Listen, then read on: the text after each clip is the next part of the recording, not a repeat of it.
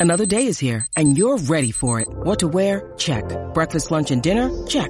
Planning for what's next and how to save for it? That's where Bank of America can help. For your financial to-dos, Bank of America has experts ready to help get you closer to your goals. Get started at one of our local financial centers or 24-7 in our mobile banking app. Find a location near you at bankofamerica.com slash talk to us. What would you like the power to do? Mobile banking requires downloading the app and is only available for select devices. Message and data rates may apply. Bank of America and a member FDIC. When you need mealtime inspiration, it's worth shopping Kroger, where you'll find over 30,000 mouthwatering choices that excite your inner foodie. And no matter what tasty choice you make, you'll enjoy our everyday low prices, plus extra ways to save, like digital coupons worth over $600 each week. You can also save up to $1 off per gallon at the pump with fuel points. More savings and more inspiring flavors make shopping Kroger worth it every time. Kroger, fresh for everyone. Fuel restrictions apply. David, you got to say have a little faith, or we won't let you go. I, I, I was just wondering if have a little faith is going to be a five star, but I'm sorry, I got a little. yes, have a little faith. I'm crazy, but I'm not that crazy.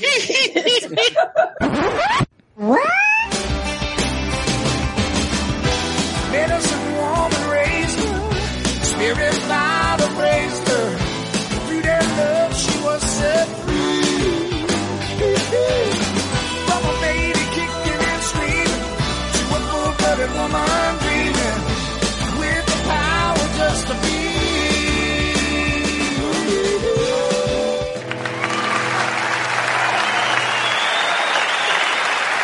Thank you. Hello, everyone, and welcome to a new episode of Perfectly Good Podcast, the only podcast on the internet that is counting down every John Hiatt song in alphabetical order. I am one of your hosts, Jesse Jackson. Joining me in Mr. my sister who is so close to New Orleans. Sylvan, how are you doing? I am doing great, Jesse. And yes, I will try not to be totally distracted. And speaking of being up in the air, I will be on an airplane mm-hmm. very soon, but that's not the kind of wild blue yonder we're talking about tonight. No, it isn't. Yes, we are, but we, before we even get to our song, we have a new guest. We have a guest. We continue to put the call out for people to join us to talk about some of their favorite songs. And David said, raised his hand and said, Hey, I want to join the fun. David, welcome to the podcast. Thank you, Jesse, and thank you, Sylvan. I'm delighted to be here. Yeah. We're so glad you could uh, make time for us. Yeah, Jesse and I are used to the routine, so I want to especially thank you for finding time and doing it on our schedule, David. And I would love to hear uh, a little bit about why you love John and specifically why you would like to talk to us about Child of the Wild Blue Yonder. I would be happy to tell you about both. My love for John Hiatt goes back to 1988. Uh, That was basically a time I was in my 20s and I had this crap job that didn't pay any money and it had one benefit. I would go in as everybody left and I could sit around and listen to my music and read or do whatever I wanted to do and occasionally work, just occasionally. And I was looking for new music and then one Friday I read a review from the Chattanooga Times Free Press about John Hiatt's Slow Turning and they gave it a five star out of five, five review and I was like pretty taken aback by that because usually that critic was pretty, pretty tough. And I went and bought that. I bought it on cassette and I listened to it later that night at work on my Walkman. And I, it's one of the greatest musical experiences I ever had, just listening song to song, which were all brilliant, starting with Drive South and then Tennessee, uh, excuse me, then uh, Trudy and Dave and then Tennessee Plates and then Icy Blue Heart. They started off, they were all so funny. It's like, there's so many funny lines in each of the first songs and then they got progressively darker they went on, but they were still so brilliant. And by the time I finished listening to his, to that album for the first time, he was probably in my top two or three as like favorite artist. And by, probably by the next month, he was my, he, he was my very mm-hmm. favorite. I did That's the thing that people did back in the day, which is I went looking and searching what to find out about him, which was much harder back then. I read back issues of the Rolling Stone magazine in the library and I I read every kind of magazine I could and I read newspapers to find out what I could. And of course I immediately got Bring the Family and then I learned also about some of his old, like Riding with the King. I got that as well. But from that point forward, from the first time I listened to him, I was like transfixed by his music. He was definitely the exact thing that I was looking for. Yeah, nice. I'd been uh, becoming a little bit bored with the music I was listening to. There was, and I think I was in, the, I was ready to find something or find someone. And that, that time with Slow Turning, I did. It's still my favorite album of his.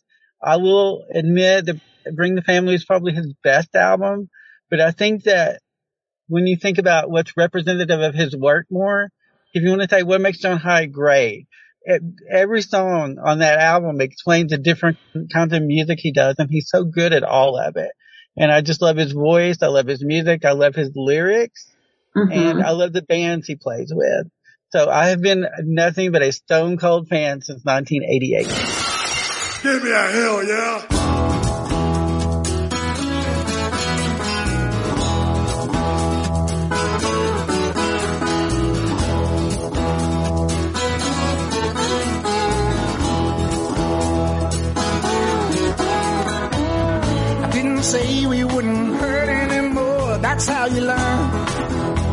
Get burned.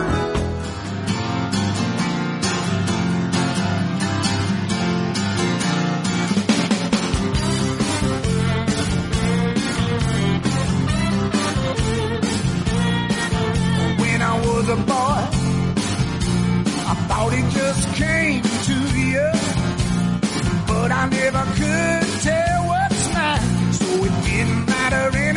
That's some pretty good cred. Yeah. That is awesome. That is so great. I am so happy. And uh, so let's, well, let's get to our personal thoughts about Child of the Wild Blue Yonder after we get some just the facts. So Sylvan, you got some facts for us? I do. Child of the Wild Blue Yonder is track number three on Stolen Moments. It is the second song that we've recorded from that album, so I'm not going to go too much into the history of how that was created, but it was released in June 1990. It's generally regarded as the third of a trilogy, what people call John's recovery trilogy. And specifically, I wanted to read a short passage from Take a Drink, Mike Elliott's book, have a Little Faith, where he talks about how a particular musician was chosen. As we discussed and when we talked about Bring Back Your Love, this was a departure for John that he had been recording with basically his touring band, especially for Slow Turning. Famously, he recorded with the Goners. And for Stolen Moments, he decided to go a different way and use mostly studio musicians the we're having a little bit of trouble finding the right drummer and Mike is talking about Glyn Johns, not John, and John Hiatt by their last names here. I'll read John Johns and Hiatt then took a road trip to check out and possibly recruit musicians for the album. They made their way to Memphis to scout a rhythm section, but the trip didn't pan out. During the ride, Glyn played John a demo his son Ethan had been working on. Upon hearing it, John insisted Ethan contribute drums to the record. After initial protests from his nervous father, Ethan Johns played drums on Child of the Wild Blue Yonder as well as its guitar solo. He ultimately contributed a variety of instruments to the album. So here we thought this history of parent and child musicians started much later in the 2020 era where Lily started to appear on albums, but it goes all the way back to Stolen Moments, which is so fitting for all the themes that we talk about with this album. Also, as long as we're talking just the facts, I think this might be the largest group of covers I have sent to you in advance, Jesse. There are a lot of them, which we will get into, I'm sure. And I decided to go ahead and start a YouTube playlist that we can share our covers with the audience and the link in the description of this podcast episode. I'm going to set up a playlist on YouTube for each song as it becomes necessary. I think we ended up with 10. one of which was Ilse DeLange, who did an entire live album called Dear John, released October 1999. This, that album peaked at number three in the Netherlands, and it was track number two on that album. There was also another Dutch band that is called the Roulette Band that did a cover in 2016 and it featured piano and two female backup vocalists. Um, one of the things I loved about that and why I want to make the links available is the comments and people reviewing these covers of John can't stop themselves from talking about how awesome John is. So of course that's great. And there's also some Appalachian kind of covers. Jonathan Birchfield was one of my favorites. There was a 1997 recording uh, from his album All Points in Between, which featured some mandolin and banjo, and I think some fiddle. So it went all over the place. There was also a couple of solo versions, both professional and amateurs. And I'll stop going off on all of that because I think that just covers the fact that this seems to be a very popular song for people to want to pick up their own instrument and do their own stamp on. It is, and I actually asked that on the John Hiatt fan page, and I didn't get. We got a few theories about how well this album is regarded, but I just don't. I don't know if there is just something about it that makes it a fun song to cover. Um, I hope everyone goes to the playlist because a lot of them are people that are doing it live at either festivals or nightclubs or bars. So they've got people dancing. They have people going back and forth. We have one that it looks like it's from Germany mm-hmm. because you hear them talking. So yeah, it is and a lot of different styles with the song. So yeah, I'm sure we'll get into more of that shortly. Any other facts you want to bring up? I think that covers just the facts. All right. We will be back in just a moment to break down this song lyric by lyric with our special guest, David Sprouse. So hang tight. We'll be back in just a minute. Hello, Pantheon podcast listeners. Christian Swain here to tell you more about my experience with Raycon earbuds. Our family now has three pairs of Raycon earbuds around the house, and my wife just grabbed a pair of the Headphone Pros to replace some headphones from a company that was double the price. And yes, she loves them. Now, if you haven't pulled the trigger on a pair of Raycons, or even if you have, but you're in the market for another pair because they're just that good, well, now is the time to check them out because they just launched their upgraded model of the best-selling everyday earbuds. With Raycon's upgraded everyday earbuds, now you also get active noise cancellation, ergonomic design, and multi-point connectivity that lets you pair with two devices at once. New quick charge function, three customizable sound styles plus awareness mode, available in a variety of vibrant new colors to complement any and all skin tones. I even have a pair of earbuds in a cool green color. I have tried just about every earbud known to humankind and these Raycons are fantastic. Seriously, if you've been wanting to check out Raycons, there truly is no better time. You're going to ask yourself why you didn't check them out sooner. And Raycon offers a 30-day happiness guarantee. So what are you waiting for? Go to buyraycon.com slash Pantheon today to get 20% off your Raycon order plus free shipping. That's right. You'll get 20% off and free shipping at buyraycon.com slash Pantheon. Buyraycon.com slash Pantheon. Hey folks, Stefan Shirazi and Renee Richardson here from the Metallica Report. And we are proud members of the Pantheon podcast family, where the best of music and podcasts unite. We've got something pretty cool for you. We're giving away an exclusive Metallica merch package worth over $250. That's a whole lot of scary guys, skulls, M72, and other sought after Metallica swag. And we've made it easy for you to win. Follow and share the Metallica report and you're in the game. Go to pantheonpodcast.com slash Metallica, enter your email and hit that button to be entered to win. And just like that, you're eligible for our monthly exclusive Metallica merch package. And guess what, rockers? You can enter every month. So just do it. And while we love our global brothers and sisters, the lawyers won't let us ship outside the U.S. For over six years, my guest and I have been discussing the soundtracks to our lives. I'm Jesse Jackson, and I've had hundreds of fans from around the world share their stories about the power and magic of all kinds of music. If you enjoy stories about joy, redemption, trials, and ultimately triumph, then please check out Set Listing Bruce, a Bruce Springsteen fan podcast. Remember, there is magic in the night. And we are back. We are talking Child of the Wild Blue Yonder, yonder. One of our, we are in the seas. So Seas. yes, it is. We're slowly getting through the alphabet, aren't we? So David, let's start with you. Quick thoughts about this song. It's an important song to me for John because remember I, I started listening to Slow Turning and finding everything I could and listening to everything I could. Child of the Wild Blue Yonder, Blue- Child of the Wild Blue Yonder, and then the album Stolen Moments was the first new thing of his I ever listened to. So I know that the date, I think it came out like on June 1st of 1990 or something like that.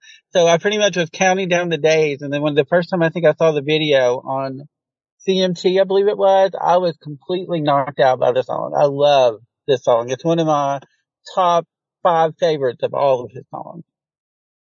That's great. I surprised that the video didn't come up when we were searching on YouTube, but now that you mention it, I do remember seeing something that was that classic CMT kind of video. I don't remember exactly what the images were. Do you remember? Like, was it just John Um, performing or yeah, was it? he had prison uniform or something like that. It was a very generic video, kind of like most of his sadly were. But the first thing, the first thing that I thought when I heard the song was, I'd been wondering why he hadn't had like a huge hit. And I thought Child of the Wild Blue Yonder was going to be it. That was going to be his breakthrough song. 33 Mhm. years, I'm still waiting 33 years later for his breakthrough song. He deserves it. I don't know why he hasn't had hit after hit, but he hasn't. And that was the thing when I first heard it, I thought, well, this is a hit. It definitely sounds radio friendly and especially radio friendly for the time. I think I have heard it played on those quote unquote adult contemporary music stations from time to time, not as often as some of the ones that have endured and that you still hear. But I think, yeah, and one of the clips that I shared was actually him performing it on David Letterman, who is a big fan of John. And I think that kind of speaks to that. It was gaining traction, but like all things, it's, we can theorize as to why. My personal theory is that John's just a little too smart for the big hit. And I think that might lead us nicely into talking about the lyrics. Jesse, did you want to weigh in on anything before we get into that? So I'm, I'm going through a immersion of Jason Isbell's career. Um, I'm a, I've been a casual fan, but I have my first ticket. I'm going down to Austin and see him perform live. So I've been immersed in listening to his music and I replayed an interview he did with Brian Koppelman and Brian Koppelman asked, why aren't you playing arenas? You've Mhm. reached the point, Jason, you're big enough now, you could play big arenas. And he said, if you play Bridgestone in Nashville, you have to go do a sound check and you play a set. Then you go to the next city and you have to do a sound check and you go to the next city. If I play the Ryman five nights in a row, I do a sound check once. and the other four days, I just get to enjoy my life. Same thing. When I go from city to city, I just get to enjoy and I get to change my set lists and I get to play with a little more. You, you wonder if John either consciously or subconsciously, I just want to make good music. I don't care if it's major on the radio. I want, and he's not someone that we repeat. Shaky to be a Joss Whedon fan now based on everything, but back during the height of him, he said, I don't want Buffy the Vampire Slayer to be liked by millions of people. I want it to be loved by and adored by a smaller percentage of people. And I'm just trying to do a little psychology. I wonder if that's subconsciously that's what John wants. That he, I want to mm-hmm. be adored by a certain amount of people, not necessarily massive fame. I don't know. It's a great theory. And there are plenty of interviews where he has said things that could make you fall down on either side of the coin. Yeah. Personally, my belief is that he's evolved over time. Yeah. That of course, when you're a kid or when decide to drive to a major city and make your career as a musician, you want to be huge. You want to be adored. You want the sellout crowds and everything that comes with it. Yeah. And then at some point, he talked about the fact that he is just famous enough for, for it to be fun, that he can go out to the mall with his kids and have maybe one or two people approach him and say, Hey, we saw you in concert and it was great. And he can say thank you and move on, but he's not hindered in any way. Um, but I, I don't know if at this point, again, 1990, if you had been the genie in the bottle or whatever, the wild gypsy woman and said, okay, Mr. Hiatt, you can have whichever path you choose, the huge crowds that like you, the medium crowds that love you or something else. You, who can tell? But Yeah. I think he's always been true to the stories he wants to tell and the music he wants to deliver. So Yeah. that can't be questioned. No. I, this specific song, I love the song. I've been on the record. This is my favorite release of his. I, I love all of them in special ways, but when I, if you push me to say what's your favorite album, I'm going to say this one. And so I was very happy it came up. I'm excited to talk about this song. Sylvan, you want to take us through the lyrics? Sure. Starting with the first verse. She has the wind as a witness. She has feelings that fly by night. She believes in forgiveness, but it's not love if it holds too tight. It's great. And I especially love when John puts his x-ray goggles on and gives us his vision of a woman or what it's like to be a woman, which certainly changes over the course of his career from the 70s to the 2020s. I love the images that he's created and I love the character that exists in this song because I believe that this person exists and maybe she's even a supernatural person, but that it's not love if it holds too tight.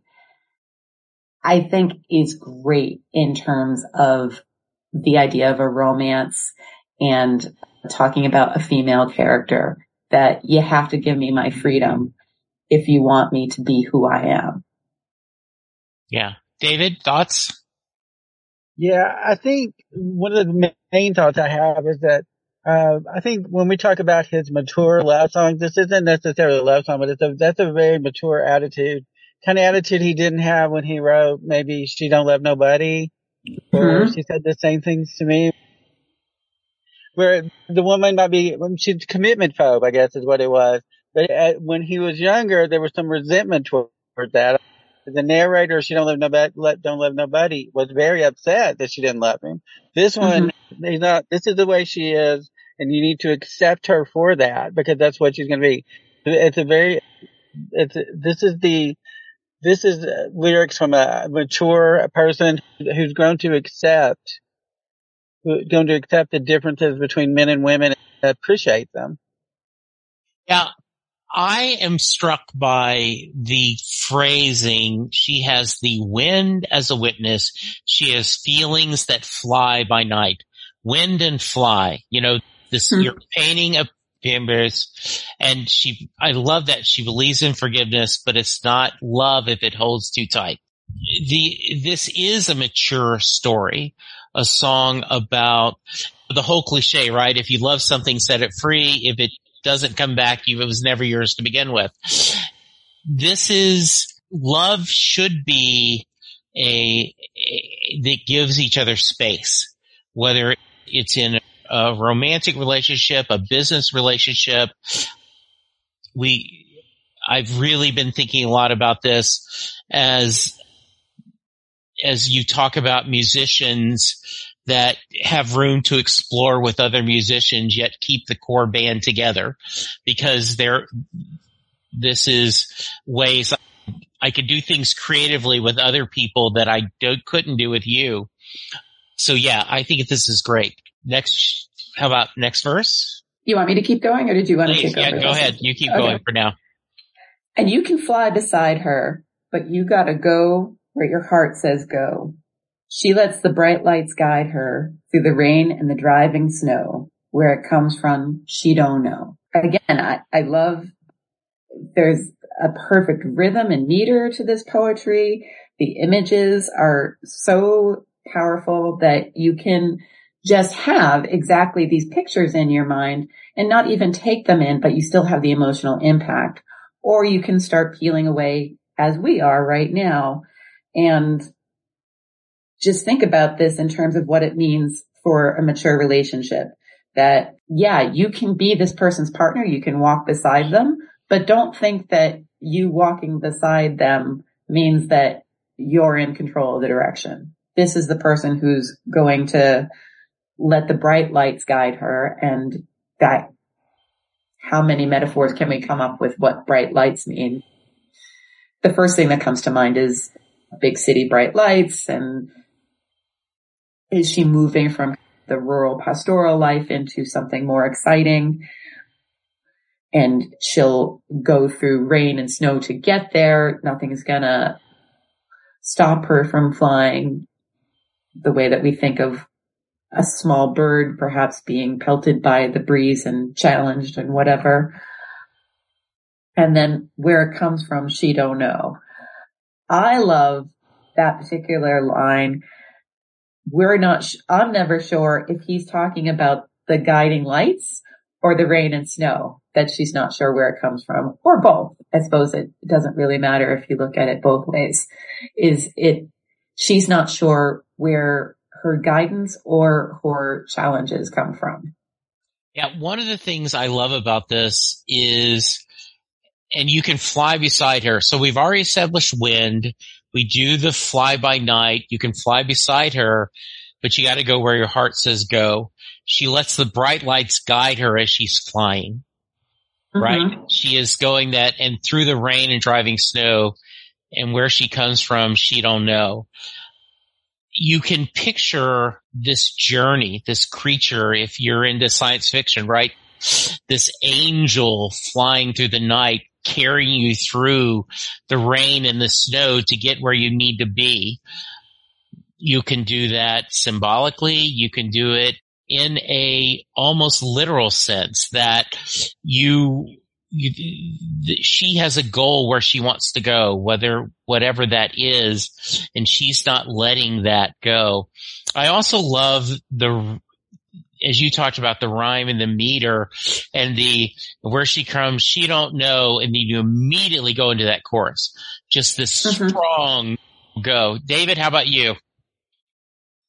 I agree with everything you were saying. I think it's, I think it's like the idea of not knowing what drives you to do what you do. I understand that we all feel that way. Some people are more measured in the way they lived and other people just let things, the, the wind take them on whatever direction they go. I feel that way with her.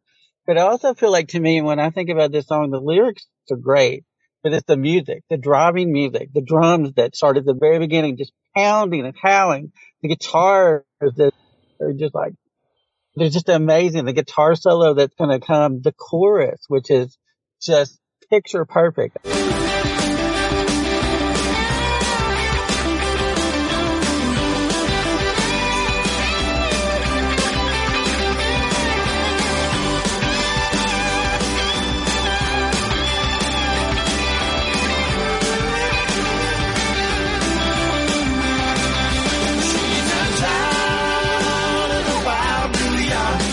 There's just so much. I love the lyrics. I love to think about the song, but when I'm listening to the song, I'm feeling the song. That's what I'm doing.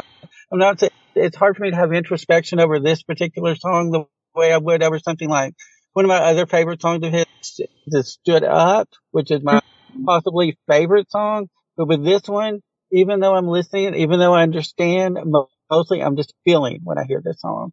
The music does that to me. It just lifts me up. I totally agree with that. This is a wonderful song that, that does help your spirit soar like in the wind. And I am fascinated now, Sylvan, that I wonder how old this son was who At did the time? drums on this. Yeah. I believe he was young 20s. I, Yeah. That did come up, but I didn't write it down exactly. Yeah. Because, and I always feel this way after we record. Oh, I need to go back and listen to the song again. But I want to listen specifically to know that this young guy that John's, yeah, yeah, I think I need that youth. I need that energy on this. That's great. Yeah. Yes. So she's a child of the wild blue yonder flying out of here. She's a child of the wild blue yonder born in an angel's wing. Tear. Yeah. Yeah. Tear. Yeah.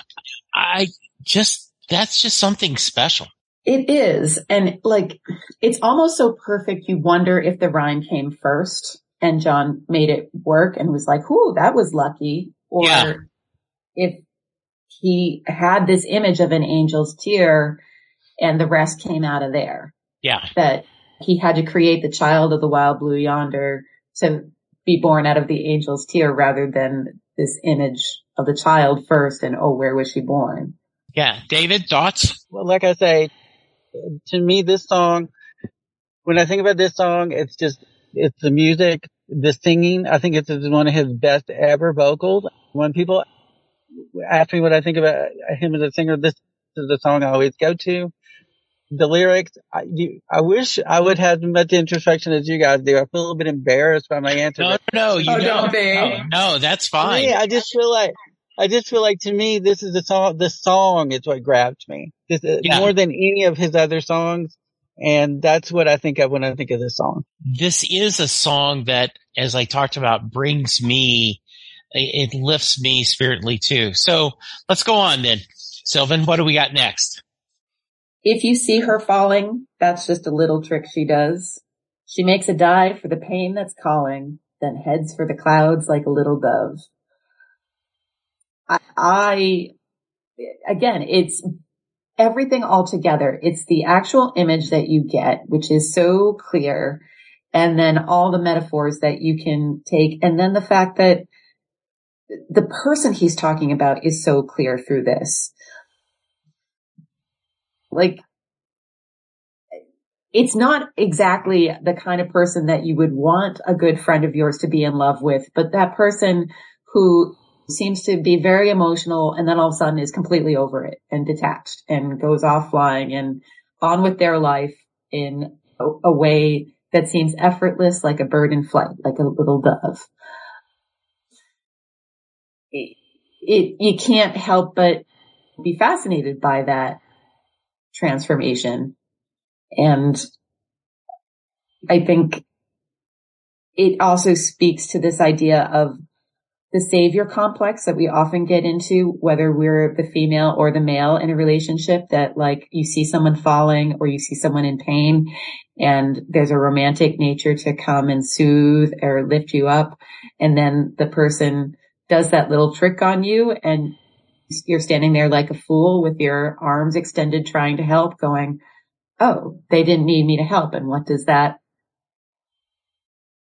mean for me? It does feel like a dirty trick.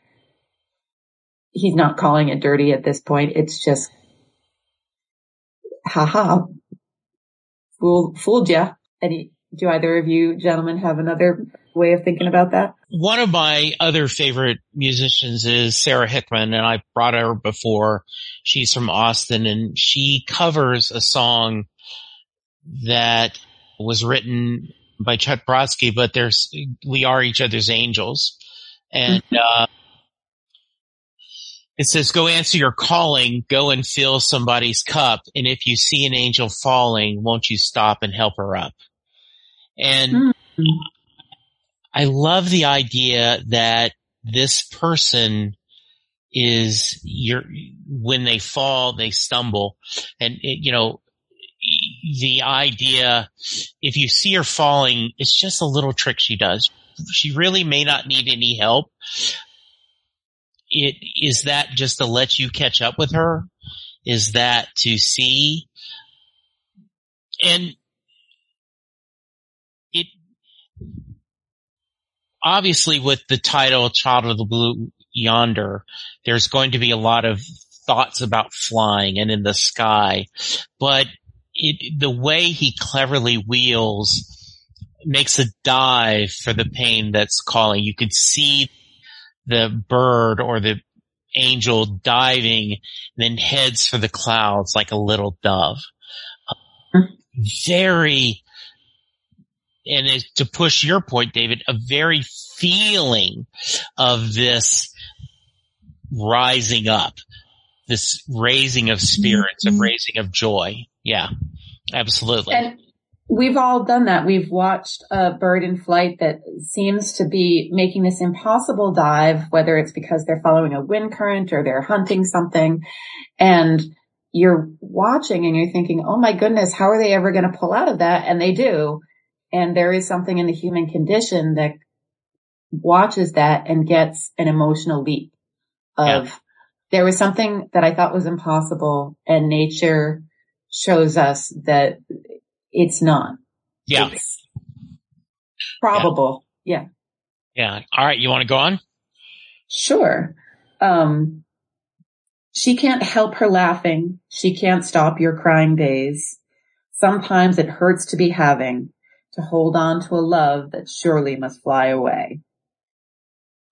I, again, it's that kind of wanting to have someone close, having someone who's, you know, controllable or predictable versus someone who is just going their own way and you just have to sit back and watch and accept them for who they are. I also love that he says she can't stop your crying days. That idea that does come up in a lot of John Hiatt songs of is this person going to heal me? Is this person going to take my pain away? And yeah, mature love does help you through the hard times, but it doesn't stop it. It can help it, but it's not going to just poof, make it all disappear. And the idea that you can't cage this child of the wild blue yonder. You, it is a free spirit.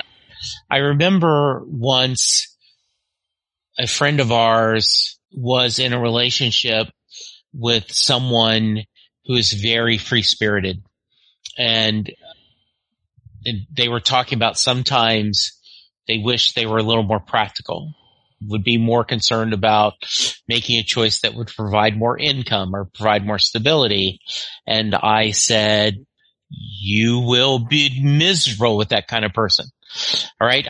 I think you may think you want that stability, but the reality is you want that free spirit. You want that person who does write poetry and you have to understand that our friend was very successful in business, but had an artistic bent. So they had taken a lot of their artistic and moved it into business in a very, I remember one of the most arrogant things I've ever heard someone say is, I'm like, oh, do you think you'll get an offer? Oh, I've never interviewed for a job I wanted that I didn't get an offer.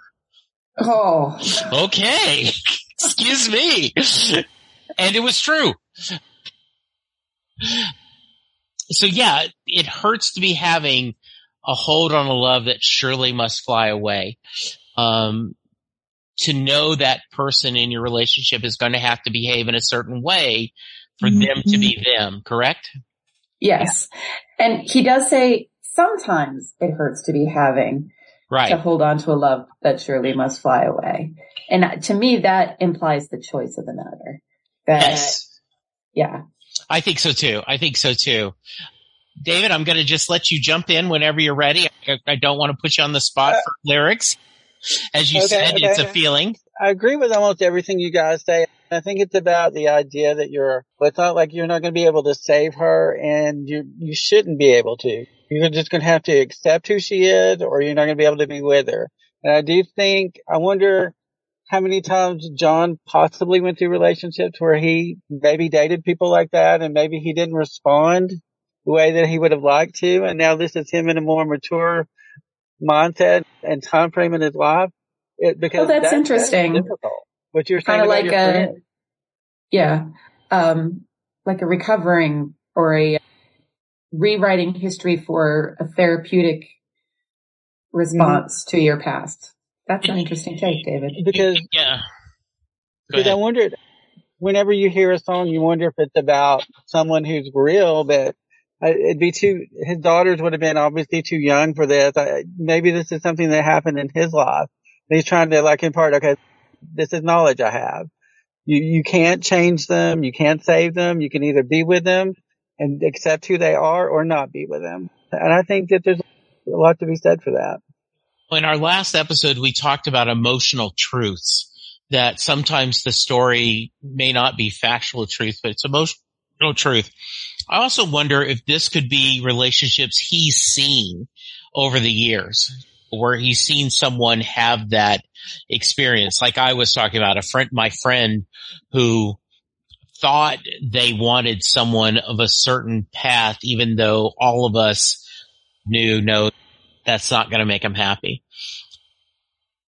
And then once again, we go back to that wonderful chorus.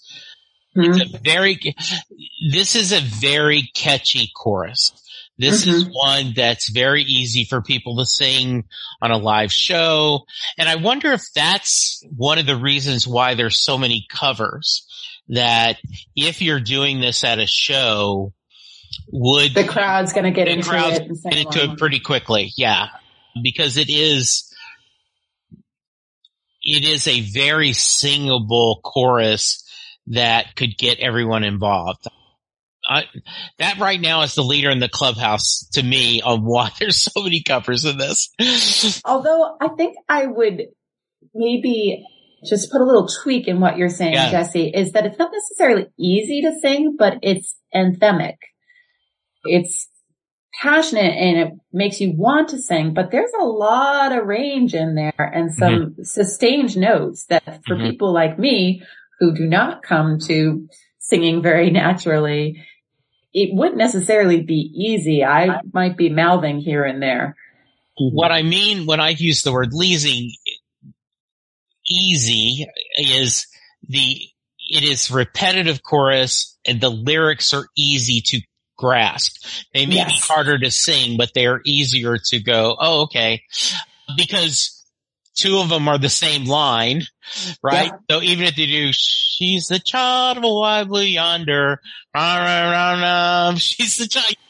so there. Yeah. Yeah. All right. Now we get into a little mysticism. You want to take Yes. us to the next? Medicine woman raised her, spirit father praised her. Through their love, she was set free. And I will not sing that note, but that's another point where Yeah. it goes all over the place tonally. From a baby kicking and screaming to a full-blooded woman dreaming with the power just to be. I love with the power just to be. That's what it is. We're not trying to be Pocahontas or the Queen of America or any of those kind of things. It's just to live in your skin and be authentic is, I think, the missing word there. And it is interesting that there's this Native American imagery, which he definitely turns to later songs more. But there was nothing in this song in the earlier verses that would give it that very specific flavor. And I almost wonder if he started with that idea and was a little hesitant to maybe come out full force or introduce this character with that image and perhaps get accused of something that would have left a bad taste for some people. It's certainly very, very different in the 90s than the mid 20s in terms of like cultural misappropriation and all of those kind of things. I certainly don't find anything disrespectful about this, but it wouldn't have been the norm for a pop song at that time. Or maybe it's even a, a pullback to something that was more popular in the 70s now that I'm thinking about some of the songs of that era.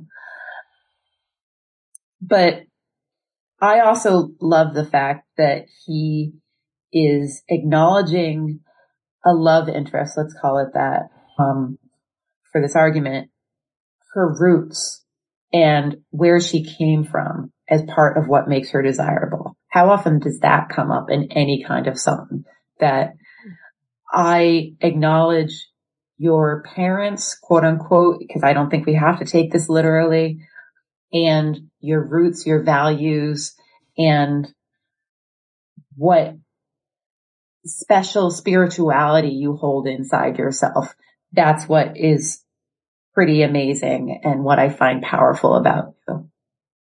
Yeah, I'm right there with you. I do think this takes it to the song to another level, almost a myth level. That mm-hmm. this is becomes more than just this free spirited um, person that he's in love with. This is almost, and you talked about this very early, Sylvan. This is almost his guiding spirit. Mm-hmm. Is his muse. This could almost be the description of his muse, that she is a child of the wild blue yonder, a full-blooded woman dreaming with the power just to be. And the idea of medicine woman, spirit father, through their love, she was set free. Very earth medicine, spirit, more of the sky, and combining setting her free really puts a great image. And then we just talked about Buffalo River Home, right? That Indian blanket and all that is, I just, once again, one of the things that John does so well is paint a portrait in our mind. He shows us this image of this and, um, I feel like there is the bones of a great fantasy short story in this, in this song. How about you, David? Anything you want to add about that? And Sylvan, step in. Yeah, I, I love those last lyrics. I think they're the best in the song. I also feel like I love the way his voice kind of crescendos as he gets to uh, the full voice, the kicking and screaming, and then that's when the guitar solo comes in. It's probably my favorite moments in the song itself, but the lyrics are, they're, yeah, I love those lyrics. They're my favorites. Yeah. And I was just going to say, this is probably my maturity when I started listening to this album because this came out when I was 11.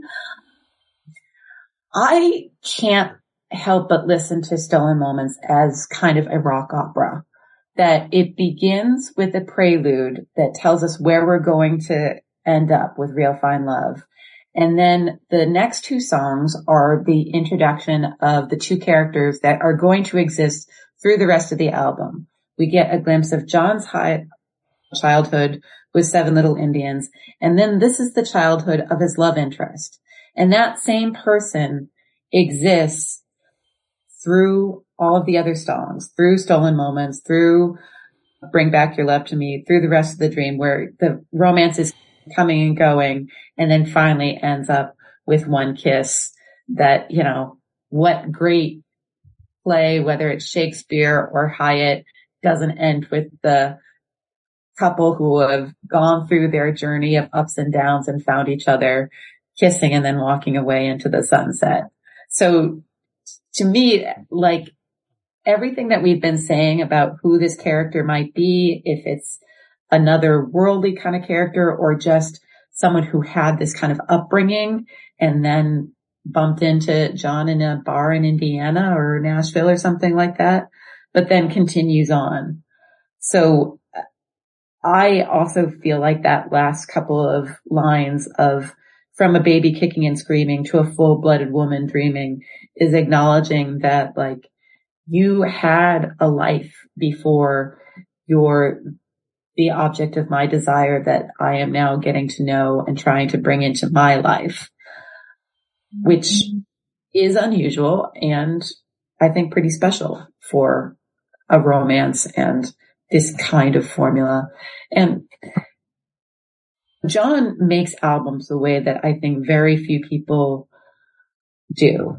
And that was one of, if I had any hesitation about getting on this journey with you, Jesse, it was the idea of how can we just talk about every John Hiatt song in alphabetical order without seeing them in the context of the albums that they were on? Because Stolen Moments especially is it's a package. I don't think you can take Child of the Wild Blue Yonder out and not have a discussion about Stolen Moments or any of the other songs on the album. Yeah, I think that is a valid feedback. And we've talked about that before. And who knows, in 2028, we may go, okay, now we're going to go through every album in chronological order because you and I are never going to get tired of talking John Hyatt. This is, I've never thought of it as a rock opera before. I thought of it as a similar to Pet Sounds, an album that has a series of themes and mm-hmm. stuff. But yeah, this is, it really does have a story through line through that. Yeah. Okay. I like that a lot. Final thoughts, David?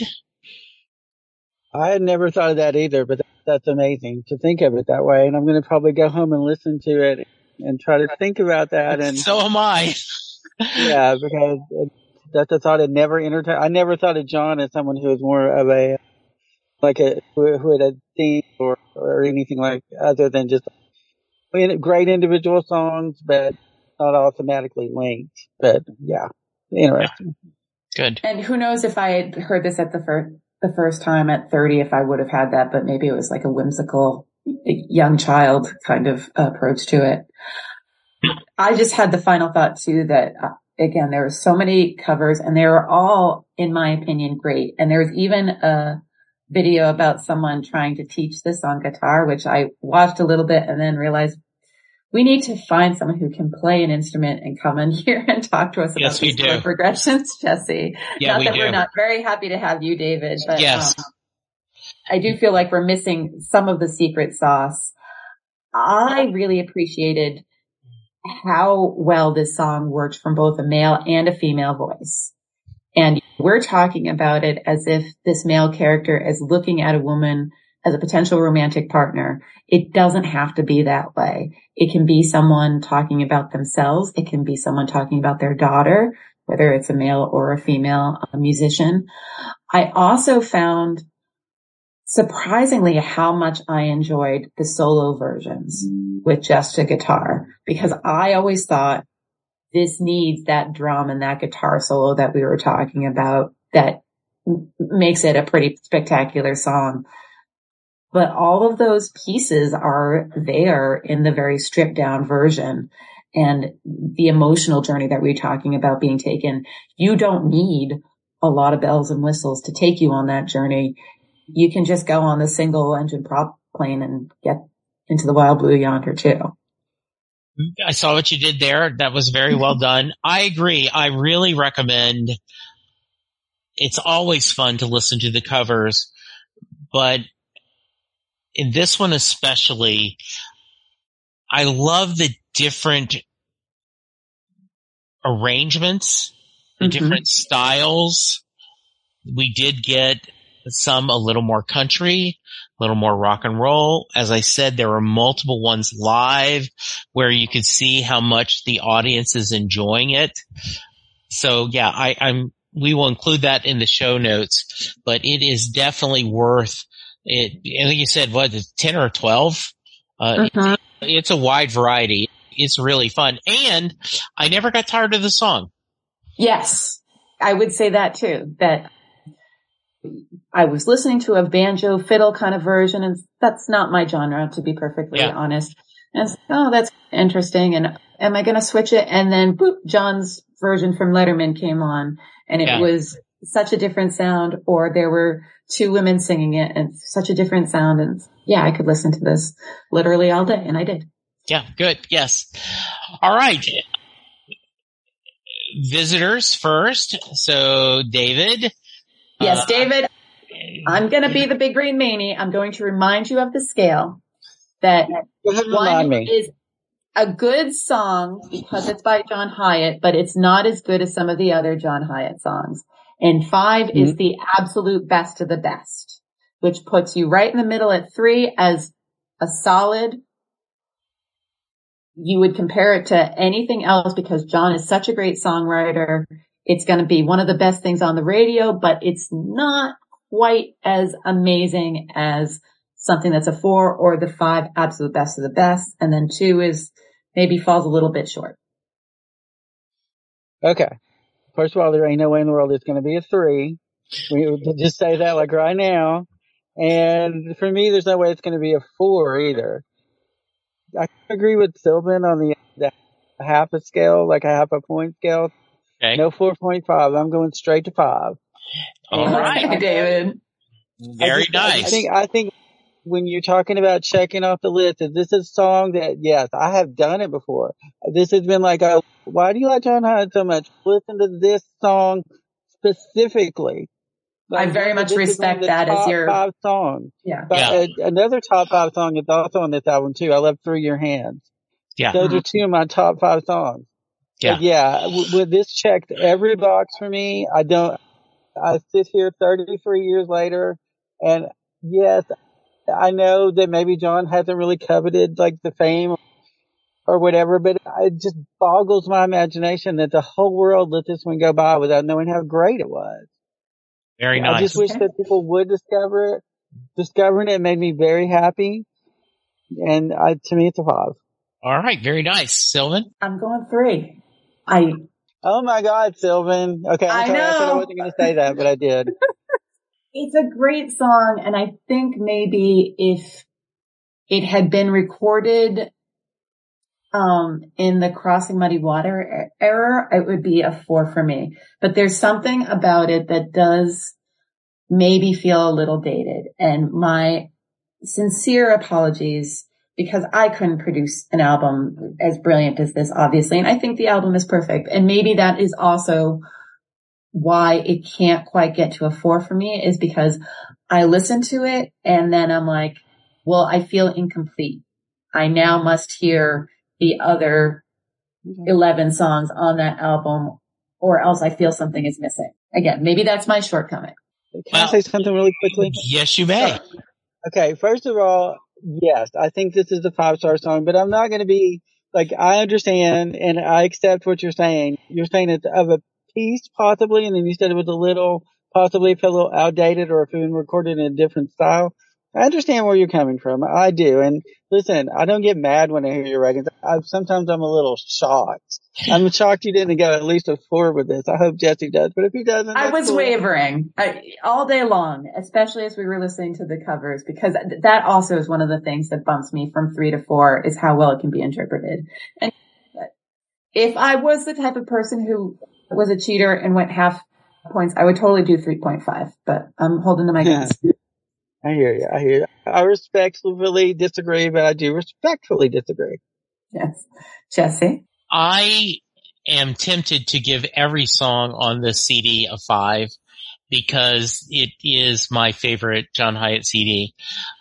I do think though that we should be, five should be rare and, um, but I am shocked you did not give this a four. I really am. I, I, I stand by you and you're not going to go three and a half. And, but yeah, I think this is a four song and I applaud you calling it a five, David, because um, if I had not been under the tutelage of my sister in so long, I would have, before I started this, oh hell yeah, it's a five yard song, of course. So yes, so we do a three, four, five. It averages out to a four. Uh, and, uh, I appreciate. Thank God for me then. Yes. And I appreciate you carrying the banner, David. This is awesome. Yes. I appreciate and, it. and, and true transparency. If you weren't here, David, blowing our curve, I would have gone a four. What? I don't understand that, but okay. I just figured that since you were giving it a five, I could slide Yeah. down a little bit. Oh, okay. Oh, Okay. so you think right. it, you secretly think it's at least a four star song. I like that. That's awesome. All right. We don't have any feedback because we had it last time, but please let us know, Sylvan, if they want to give us feedback. How can they? They can reach out to us on our Facebook page, Perfectly Good Podcast. I'm Sylvan Groth on Facebook. I am also Sylvan Green Eyes on Twitter, and we're Perfectly Good PD on Twitter. Is that correct? Yes. We also have a Gmail address, which you can find in either of those things, but it's uh, perfectly good podcast at gmail.com. All right. And David, are you on any social media besides Facebook, which is where we hooked you up with you? No, don't even go looking for me. I'm nowhere. All right. Facebook is probably about it. That's probably the extent of it. All right. I'm glad you found me and I'm glad I found you guys too. I've really enjoyed, just want to say that I've really enjoyed listening to your podcast and I've been waiting for this probably for, since 1988 for someone to talk to about with John Hiatt. I know the feeling, and that's why I was so glad when uh, Jesse got this idea. And we're so glad that you joined us, David. Thank you Thank so you. much for working with our schedule. And I think every time that someone joins us, it makes it easier for someone else. So go and spread the word that we are not horrible monsters. If, Absolutely. if there's anybody who, oh, excuse me to interrupt, but if there's anybody out there who's thinking about do it, that they've treated me great, just maybe be a little bit more brushed up on the mm-hmm. lyrics than I was. I mean, I, uh, you know, That- yeah, um, uh, I'm- you did deep you, thoughts there. you did yourself proud, David. We are so happy you just sat, joined us. As I am at Jesse Jackson DFW on Twitter. Yes, please check us out. Go spread the word. Tell someone about it. We truly appreciate you. I did share this as we're recording this that on Good Pod, we got, we were ranked pretty high on their music discussion. So thank you for that. People who are listening on the Good Pod app and giving us five stars, we appreciate it. David, thank you so much for joining us. I hope you come back again. Yeah, I would, I would love to, and thank you for having me, both of you. I really appreciate it. That's good. All right. Sylvan, let's do this again next week. I'm with it. All right. So all the thing we got to say now is have a little faith. Have a little faith. David, you got to say have a little faith or we won't let you go. I, I was just wondering if Have a Little Faith is going to be a five star, but I'm sorry, I got a little. yes, Have a Little Faith. I'm crazy, but I'm not that crazy. Oh, and Michael, this you have your tag. Thank you, listeners. We will talk to you soon. Goodbye. You two are drunk and disgraceful. Hello, drunk. Hi, disgraceful. Baby, we can come on home. Put the cow horns back on the Cadillac and change the message on the coat